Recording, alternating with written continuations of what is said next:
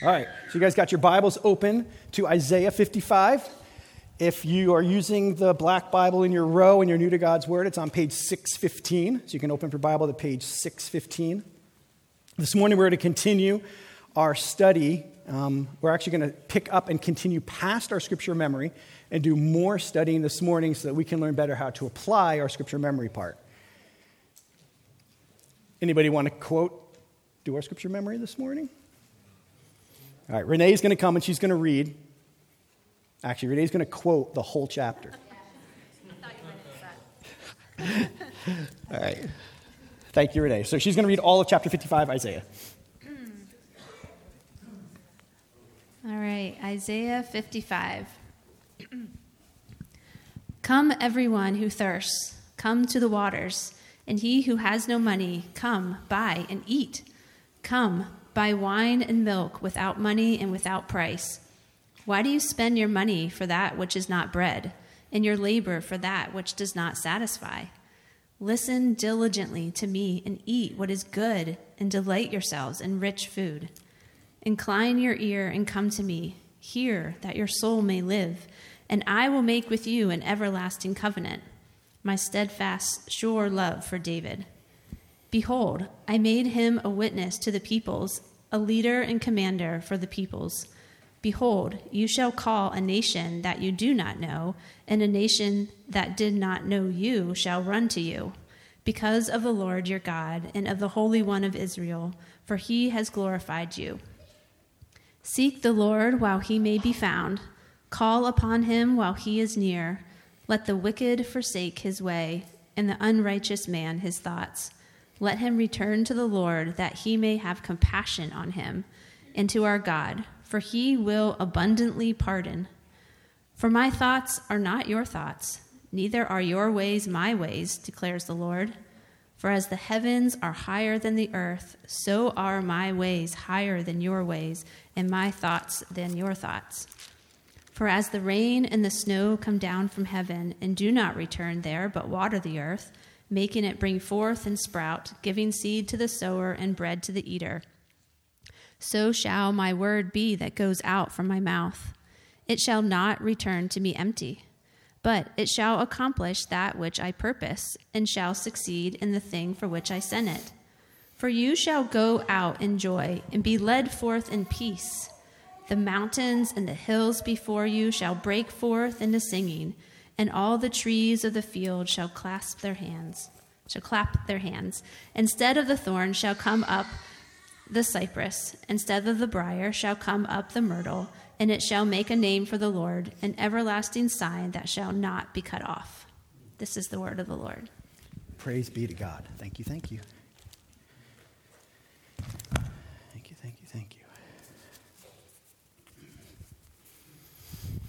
All right, so last week we jumped into our scripture memory and we tried to dig into it a little more and, and, and get some application for our lives this past week, which I have heard through the grapevine from different groups of different people how well that has gone, that there was a lot of good conversations that went on.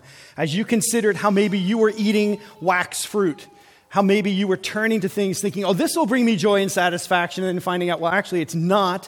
And then talking about how we can then turn to God in its place. So this morning, what I want to do is build on that. So the, the first three verses are this invitation, right? We said it's, a, it's an urgent invitation, it is a spectacular invitation, but it's an invitation of God saying, You don't need to have anything impressive, and you can come to me, and I'll give you what you really want. And we saw there was some warning in there. Stop seeking after stuff, spending your time, your labor, your money, your resources, thinking you're going to find life in things that'll never give you life. And so the rest of Isaiah 55 teases this out and explains to us what to expect when we arrive in God's presence.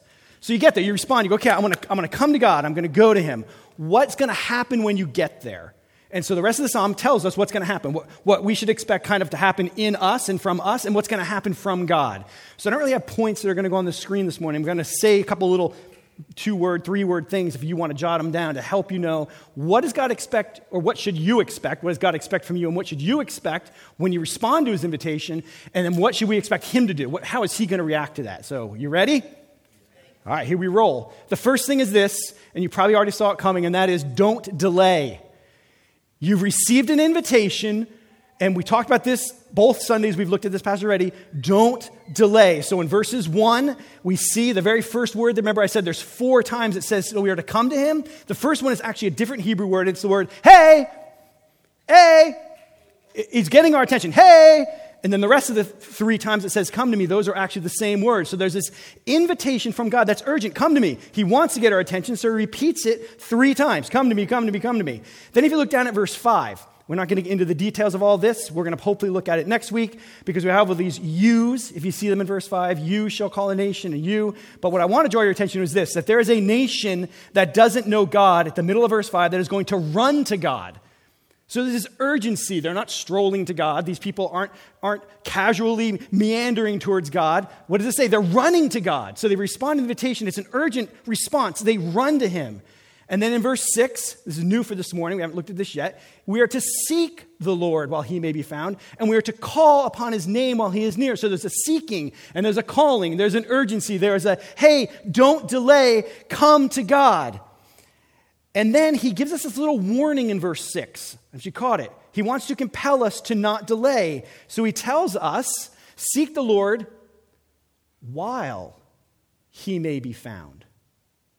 Call upon him while he is near. So he, he throws out these two sentences that, in my mind, clash with other scriptures. Like even a few weeks ago, we looked at Hebrews 13, right? Where it talks about that he will never leave you and he'll never forsake you. And so part of my theology wants to just brush over this and say that the verses in Hebrews kind of cancel this out. But I don't think that'd be helpful. I think there's still something here for us, even though we know the reality that Jesus said he'd never leave us or forsake us. And I think he puts this here, these two little phrases seek him while he may be found and while he is near, because he wants to let us know there could be a time or there will be a time when he will be distant, where you won't be able to find him. And I think he puts this phrase in there to serve two purposes for two types of people. The first is for the person who has never come to Christ. If you have never, ever come to Christ, in faith and said, Jesus, I need your sacrifice. I need your forgiveness. I lay down my life. You are my king. I am no longer on my own throne. If you haven't done that yet, you need to know there's a day where the ark door will close and the waters of judgment will rise and there will be no more time. So don't delay. And I think the second person, or groups of people that this is here for, is for us who love Christ and trust Jesus so that we will not presume on his presence. I think that's why it's there. He doesn't want us to presume on his presence. Uh, this is like, he, he doesn't want us to think, well, I can always, I'll call on him later. I can always pursue him tomorrow. He'll be there next week. Instead, there's this urgency. Don't take that for granted.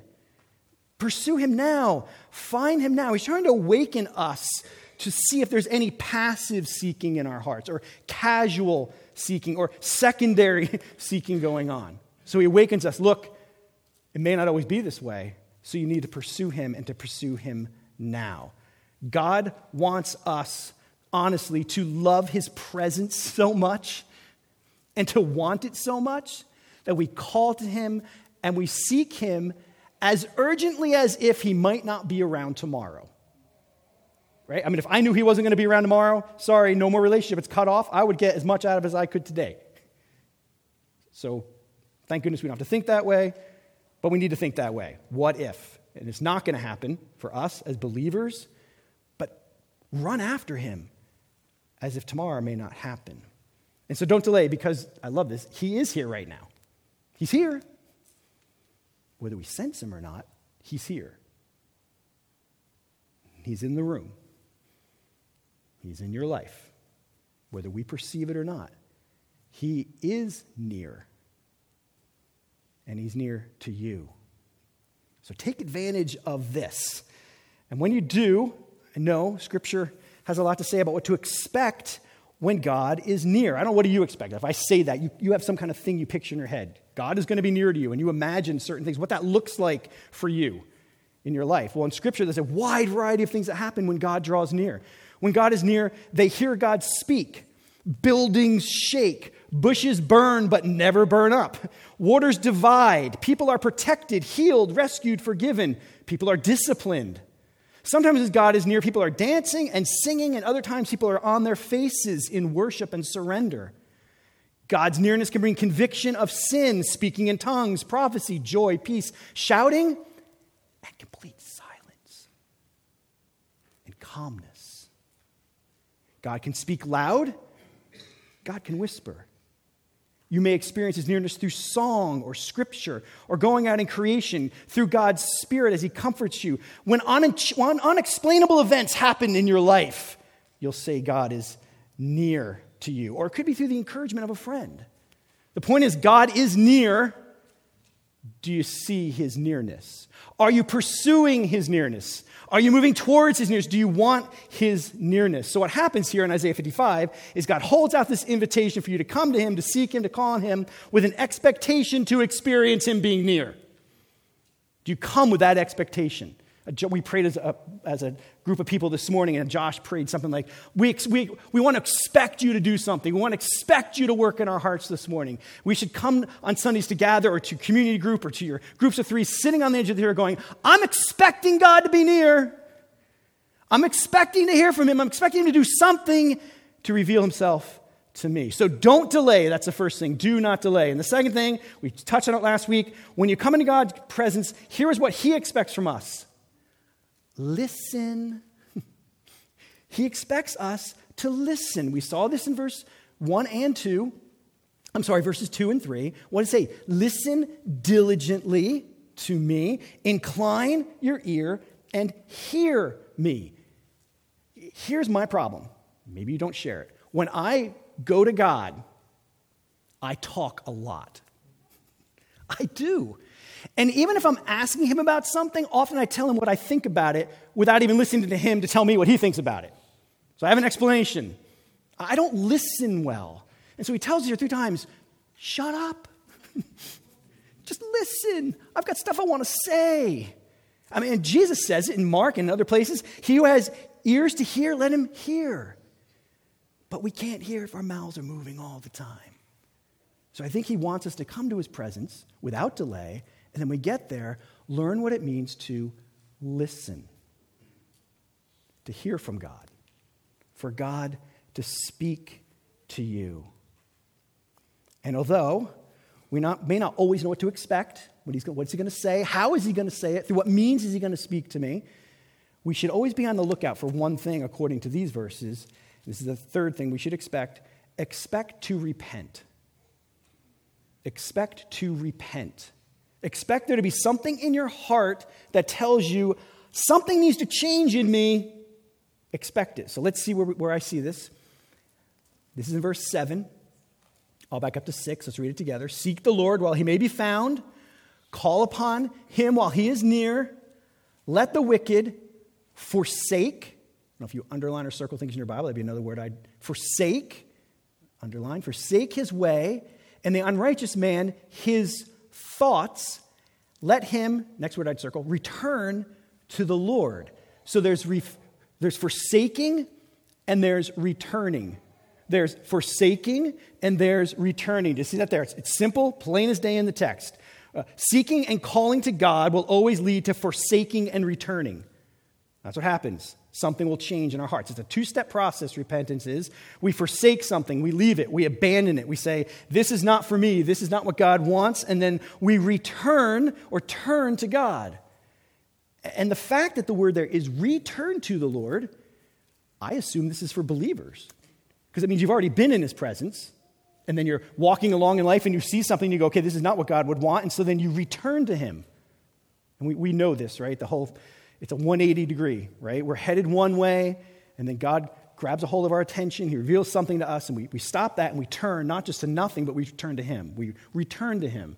So repentance is doing a 180 back to God, forsaking something, returning to Him, forsaking, returning, forsaking, and returning. This really is, I don't know, some of you hear the word repentance and they freak out, like, oh no, like, what does that mean? It really should be a, a regular experience for a disciple of Jesus. We should be living in the joy of repenting really on a regular basis. We seek Him, we call on His name, we listen diligently, He shares stuff with us, we change, we turn, we forsake. And He tells us here, verses I just read, Two things, I want you to look. You're going to tell me, I'm not going to tell you the answer.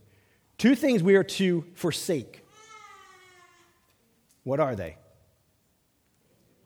Our ways and our thoughts. Wicked ways, unrighteous thoughts.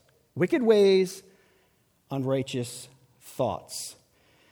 So there are thoughts that you and I have, things we believe that we need to forsake.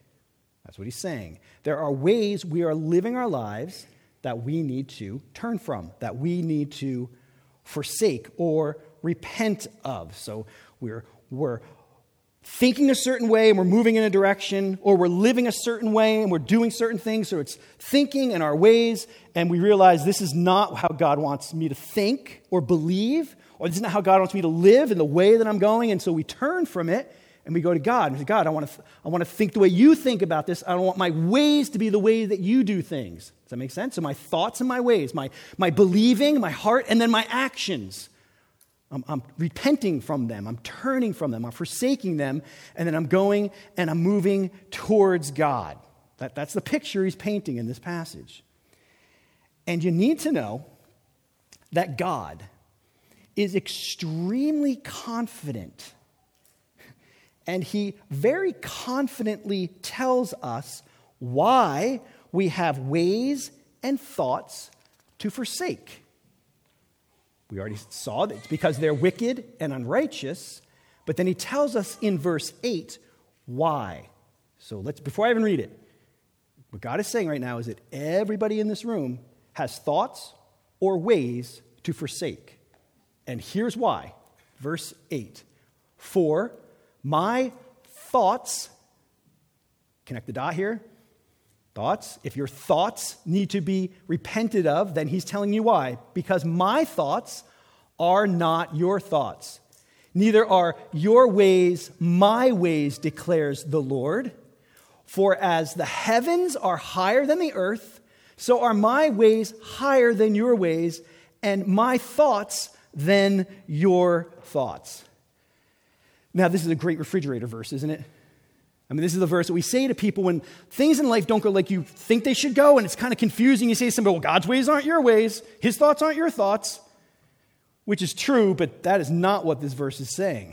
That's not what this verse is teaching at all. This, what these verses really are meant to tell us is this you carry around with you every day ways and thoughts that are not God's ways and thoughts. They don't line up with God's ways and thoughts. So we live in certain ways that are not keeping with God's ways, and we think certain ways that are not in keeping with God's thoughts. They're not reality.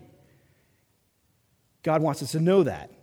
He wants us to see that those thoughts and ways are not slightly different. Did you catch that?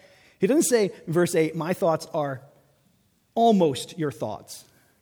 Our thoughts are close. We're, we're almost there. Just keep going.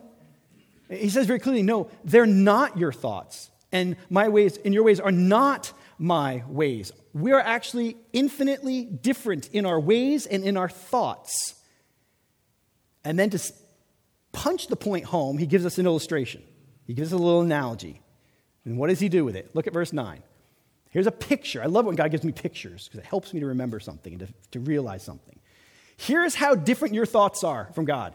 Here are how different how spread apart your ways are from God. Verse 9 For as the heavens are higher than the earth,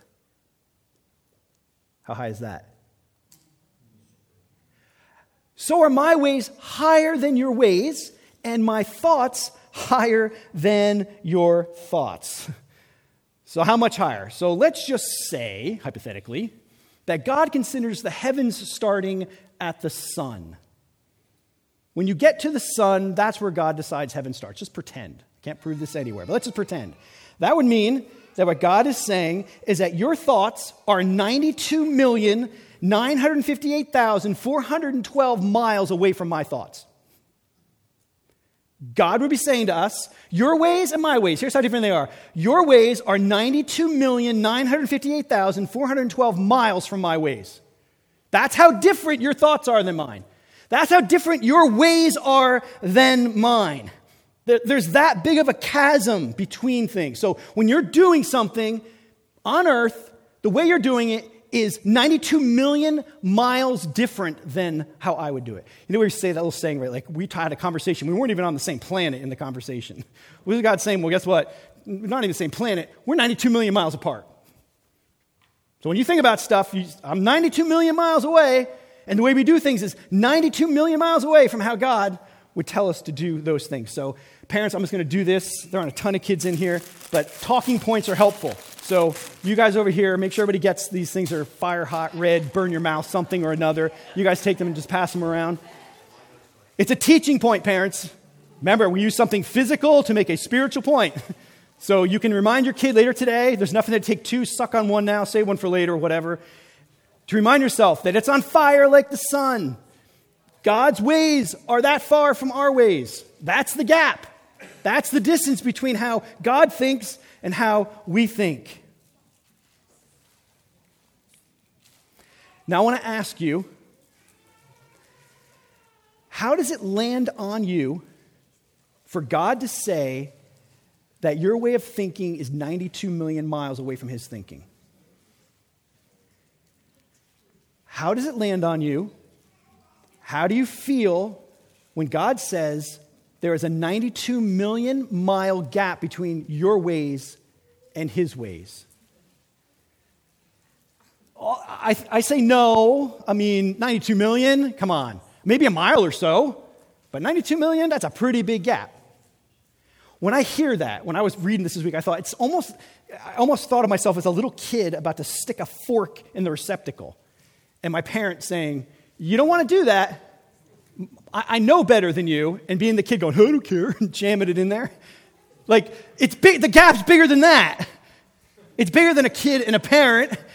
It's, it's 92 million mile difference between how I think and how I feel and how I live compared to how God thinks and feels and lives.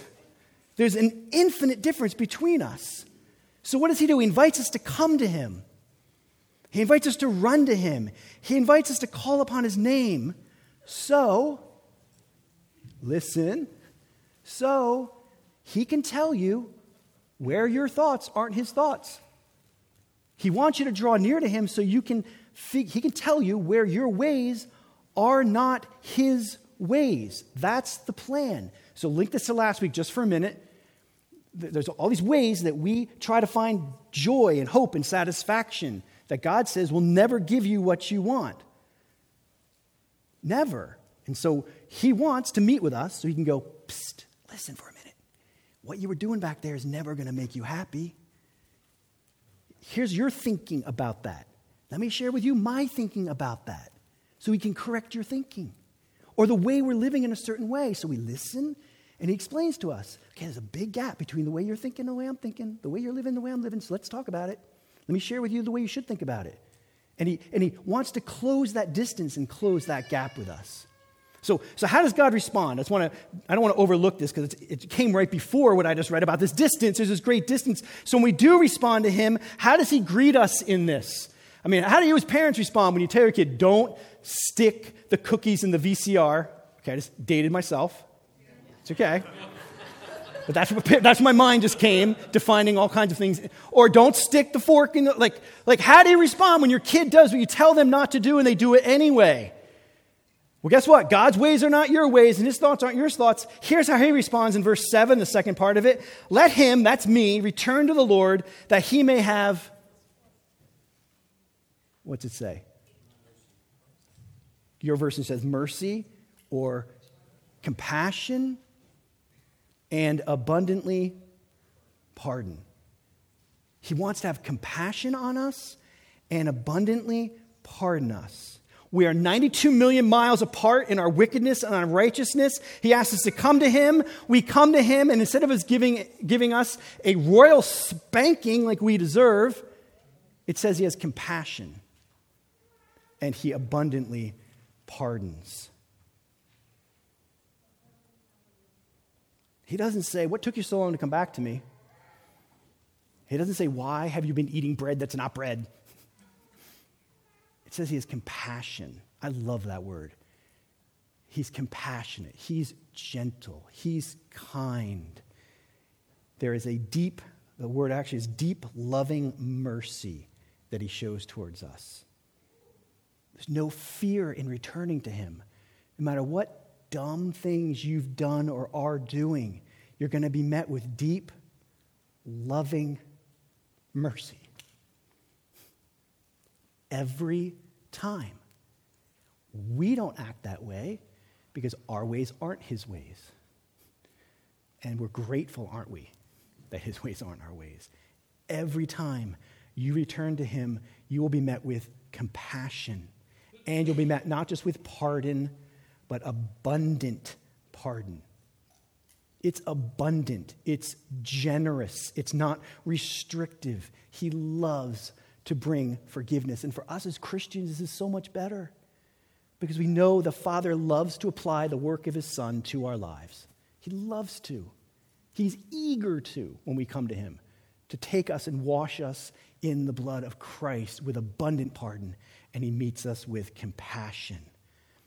So you don't have to worry, like, no, I don't know if I should go or not. This invitation, I am aware that I think different than Him and I'm living different than Him. Guess what? He knows that, and He invites you to come to Him anyway, so He can extend abundant pardon and compassion towards you. Now, if you're tracking the train of thought here, there's a serious problem we have. The problem is this how are we going to access God's thoughts and God's ways? 92 million miles is a long way. And if my thoughts aren't his thoughts and my ways aren't his ways, how am I going to get access? How am I going to find out what he thinks and how am I going to find out what he feels and his ways? So he tells us in verses 10 and 11. Surprise. How? How is this going to happen? So look at verse 10. He's going to start with an, with an analogy. He's going to start with a picture, and then he's going to tell us what the picture means. So he starts with an Im- imagery, and he tells us what it represents in verse 10. For as the rain and the snow come down from heaven. Why is it important that it's coming down from heaven? That's how far away his thoughts are. I love this. I, I, absolutely love this. This week I spent time just thinking about as the rain and the snow come down from heaven. Wait, that's where God's thoughts are. So he's starting to paint a picture for me. Something's coming down from heaven. He calls it rain and snow for now. And do not return there, but water the the where? Oh. So it makes it all the way from where? To where? Ah, but wait, our thoughts are as far away as heaven. You see what God's doing? It's don't be oversimplified here, but I don't want you to miss it. The, the poetry here, the, the symbolism is beautiful. Making it bring forth and sprout, giving seed to the sower and bread to the eater. So there's a little picture in our head. The rain comes down, the snow comes down, the, the farmer goes out, he watches things sprout up, he's able to make bread with it, and he's also able to keep enough seed for next year for sowing. And then he said, Here's what this means. Verse 11 So shall my word be that goes out from my mouth. It shall not return to me empty, but it shall accomplish that which I purpose, and shall proceed in, shall succeed in the thing for which I sent it. Okay, so let's connect some dots here. Have your, have your academic hat on for a moment here. From heaven to earth, rain and snow come down. What is that symbolizing? He tells us what? His words, his speaking, his talking to us, his communicating with us. So there's this 90 million, 2 million mile gap between his thoughts and ours, heaven to earth. And he says, okay, I'm going to bridge the gap by sending my word from heaven to earth, just like I send water from heaven to earth and snow from heaven to earth, so that I can make stuff happen, so that things will be accomplished. You see what's accomplished on the earth? I love what he puts down. He brings down two things to the earth, and I don't mean the snow and the water, but the snow and the water turn into what? They do not return, but what do they do to the earth in verse 10? They water the earth. And then the farmer takes it, plants seed, and he bakes bread. So, what, what, what produces, what's produced when God's word comes to earth? Water and bread. Does that sound familiar to us? Where is that familiar? Awesome. Verses 1 to 3. Verses 1 to 3. God is giving us what we want. He's given us water. He's giving us bread, the very thing that we want. And He does it by giving us His word, by His word coming down to us from heaven to earth. It's like, don't, don't keep eating bread that's not bread. I've got bread for you. Come to me. Let me help you, have mercy on you, and pardon you, and then give you the bread and the water that your soul really is craving. Basically, what God is saying is, I'm sending my thoughts and my ways to earth through my word. And I'm certain he means his word. And we know that his spirit has to meet that, New Testament believers. But he's saying, look, I'm, I'm sending, I'm, I'm, I'm bridging the 92 million miles by sending you my word from heaven all the way down to earth. And I love, I love the fact that God makes sure that we know how important it is that it's His word. Look at verse 11. So shall my word be that goes forth from my mouth. Notice who's doing the talking and who's doing the listening. So shall my word be that goes out from my mouth. It shall not return to me empty, but it shall accomplish what that which I purpose and shall proceed, pro- succeed in the things for which I sent it. Do you see who's active? God is doing it all. He, he's sending down to earth for us what we need. There, there's so many more dots here to connect. We don't have time, and I don't want to get into all of them, but spend time looking at all the connections between what God is doing here compared to what He offers us in verses 1 to 3. This is so relevant to our scripture memory. So I want to tie it all together now. I'm going to, I'm going to wrap it up for us. We're going to look at probably the last part of this poem next week, but I want to, I want to tie it together. So here's the picture that's being, plant, being painted in these verses God looks down from heaven, and he sees us eating wax fruit. He sees us turning to things that will never satisfy, thinking they will satisfy us. He watches us doing it. He watches the time leading our kids to do it with us. And he looks down, he goes, okay, they're doing this because their thoughts are not my thoughts, and their ways are not my ways. They're, they're missing how to get satisfaction and joy. So, what am I going to do? I'm going to call them to myself. Come to me. Come to me. Seek me. I'm right here. I'm waiting for you. And then we come to him. He wants to speak to us through his word to show us where our ways aren't his ways and where our thoughts aren't his thoughts so that he can forgive you and pardon you and then give you the bread and the water that your soul craves. That's the whole thing in a nutshell. That's, that's what he's doing. And so I think this is what God would call us to do. We did this last Sunday, but I think the rest of this takes it to another level, if you will. I think, I think God would want us to take last week and go one step further. I think God wants us to say, So, God, about my money. And I think we should go to God and say, God, I'm assuming that there is something about how I think about money and the way that I use money that is not the way that you think about money and is not the way you use money. Because your thoughts are 92 million miles away from mine. So therefore, I'm going to be quiet and have you tell me ways I'm thinking about money that's not how I should think about money. I want you to tell me ways I'm using money that you don't think I should be using money. And then let him speak to us.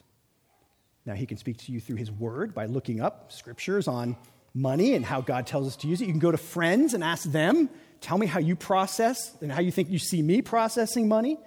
Go to your family, group of three. But I think it would be good for us to do that. It could be, I'm not going to, so I don't want to pick on the paleo diet, but it could be diets. Maybe you need to go, God, I know I think about diets, and I know that I have my way of eating. I, I raise that up to you. I'm assuming that my way of thinking about food, my way of living with food, is probably not completely in line with how you think about it or how you live with it because our thoughts and ways are 92 million miles apart. So I'm going to be quiet now and I want you to tell me how I should be thinking about food. How should I be processing it? Maybe it's, maybe it's sports. Maybe it's, I don't know, sports for you or sports for your family, and not picking on the Steelers or anything, but maybe it's sports. and maybe we need to hold up sports, say, God, I'm assuming that your way of thinking about sports and your way of wanting me to do sports isn't lining up. I'm assuming it because it's 92 million miles apart. So I'm holding this out to him, saying, God, you correct it, change it, show me, speak to me so I can repent and come to you and find what I'm really looking for that I'm never going to find in this. It could be entertainment or whatever, all the millions of other things we can get on our iPad. It could be school for kids. You might be, not be thinking the way God wants you to think about school. And He wants you to go to Him. He says, Come to me, humble, and say, God, I'm not sure that I'm thinking about school the way I should be, or about entertainment, or about social media, or whatever it is. Our thoughts, my thoughts aren't yours. My ways aren't your ways. So show me what your way is. And let Him speak to us. It could be clothing. I bring out the flannel one more time.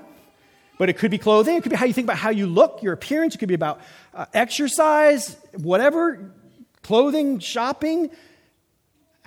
God, I have thoughts about this. I have ways of living. And according to your word, they're 92 million miles apart. So show me your ways. Show me how you think about it. It could be I got my retirement fund in here. It could be how you use alcohol. The list could go on vacations. You name it. We talked about it last week. But I think what God is saying in this passage is there are ways Absolutely, 100% guaranteed. There are ways you are living right now that don't line up with God's ways. And there are ways you are thinking that are not lining up with God's way of thinking. In fact, I, I told Elspeth this morning, this is kind of exciting for me because there's areas that I kind of think, I think I'm thinking like God thinks. And he's like, no, you don't. Which is exciting because that means no matter what the area, there's an opportunity for me to go to God and say, God, help me think right about this. Help me to, to live my way the way that you would want me to live it, whatever it is. So the, it's endless application, which is why I said earlier the Christian life is a life of repenting. It's a life of going to God and saying, God, here's another category. Tell me what you think about it, because I know I'm not thinking right. and I think there's times where maybe instead of being 92 million miles apart, it's only 90 million. Or maybe 80 on a good day.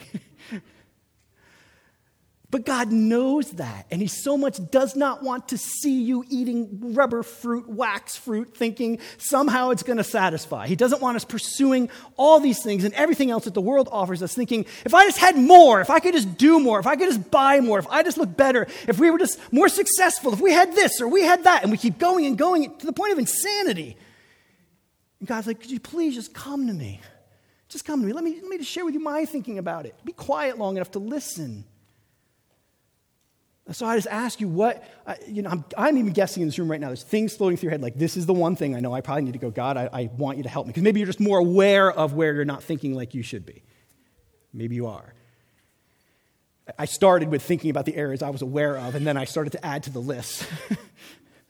Because there's always areas.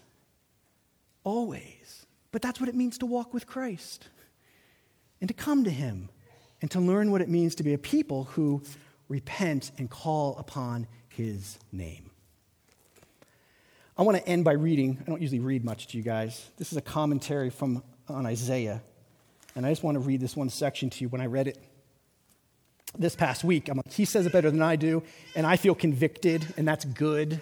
And so I want to read this to you and hope this helps you. It's, it's not super long, but it's simple enough. I think you'll be able to track with where he's going with this. So let me just close this morning by reading this to you.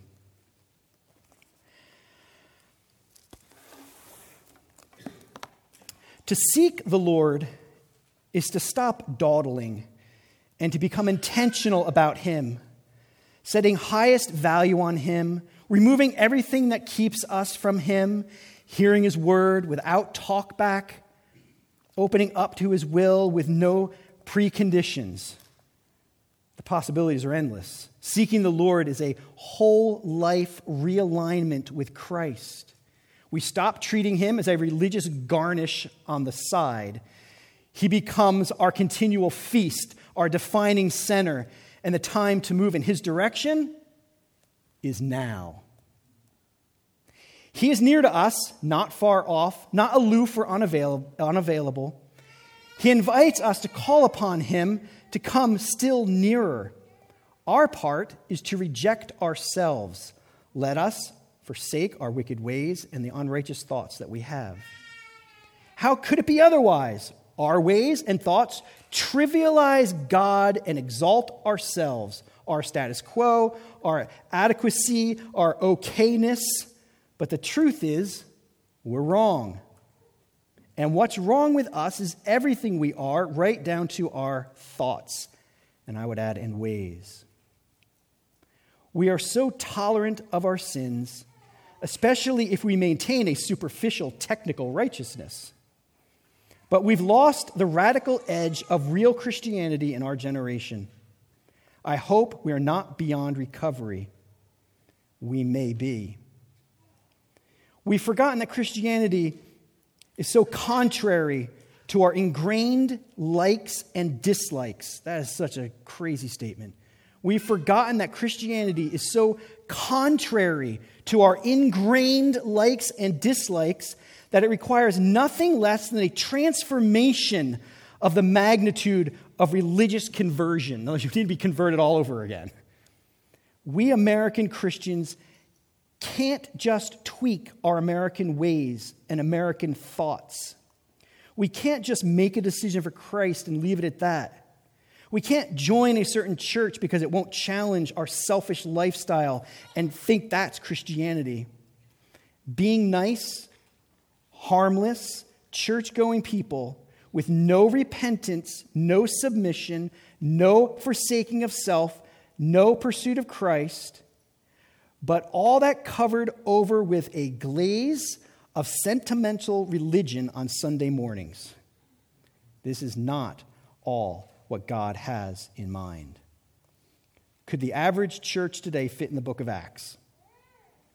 The psychology of too many churches, both liberal and conservative, is so filled with certainty about ourselves that there's no room for openness to God. We have drifted from the gospel and we don't know how to get it back. If we want to feast at the eternal banquet, God is showing us the way. Could he state it any more plainly than in Isaiah 55? Our only path forward is as obvious as it is radical. God is calling us to a complete overhaul. God is calling us to place ourselves under the scrutiny, welcoming ways, and thoughts completely unfamiliar to us, but clearly stated in His Word. God is calling us to reform our lives and our churches with unprecedented newness because we are not yet living proof of the power of His all claiming grace. Humility, humbly accepting His call, and courageously following through is nothing less than repentance let us return to the Lord. He's worth it. If we submit to the power of repentance, God will not meet our trust with abusive scoldings. He will show us his compassion and generous pardon. And I've read that, I got rocked to the core. Rocked to the core this week. So I'm going to ask us this week to take last Sunday's sermon and take it to the next level. Let's, let's get crazy a little bit. Let, let's literally ask God, give him the thing that you give most of your time to. Go to him with that and say, okay, I give crazy amounts of time to this, or I give my family and all of us our crazy amount of time to this, God. I'm assuming I don't think the way you think. I'm not doing it the way you want me to do it. Help me to shut up and listen. And then whatever the categories are that He brings to your heart, just bring them to Him and listen. And go to His Word that span the gap from heaven to earth so you can have His perspective. How cool is it that we can have His perspective? So our ways can get more in line with His ways, and our thinking get more in line with His thinking, so we can live our lives more for Him. I want to give us a minute or two of just, you can talk to your neighbor, you can t- sit alone, just answer the two questions. I don't know what God is telling you to do. I don't know what you think you should do about it. I think this passage of Scripture makes a little more boxed in answer, maybe, just a little bit. I don't know. But just take a minute before we run out of here and rush to the next thing. Just take a minute just think. Maybe you just need to think about what is the one thing, God, that you want me to bring to you? What are the two things that you want me to Maybe you just need to confess, God, I never really thought that our ways were that far apart. Maybe you just need to hear you say that. Like, I didn't think that. I thought we were closer together than we are. But according to you, we're not. And so help me. Believe that. Just believe that this morning. Believe the gap is there. I feel like that was freeing for me this week. The gap's there.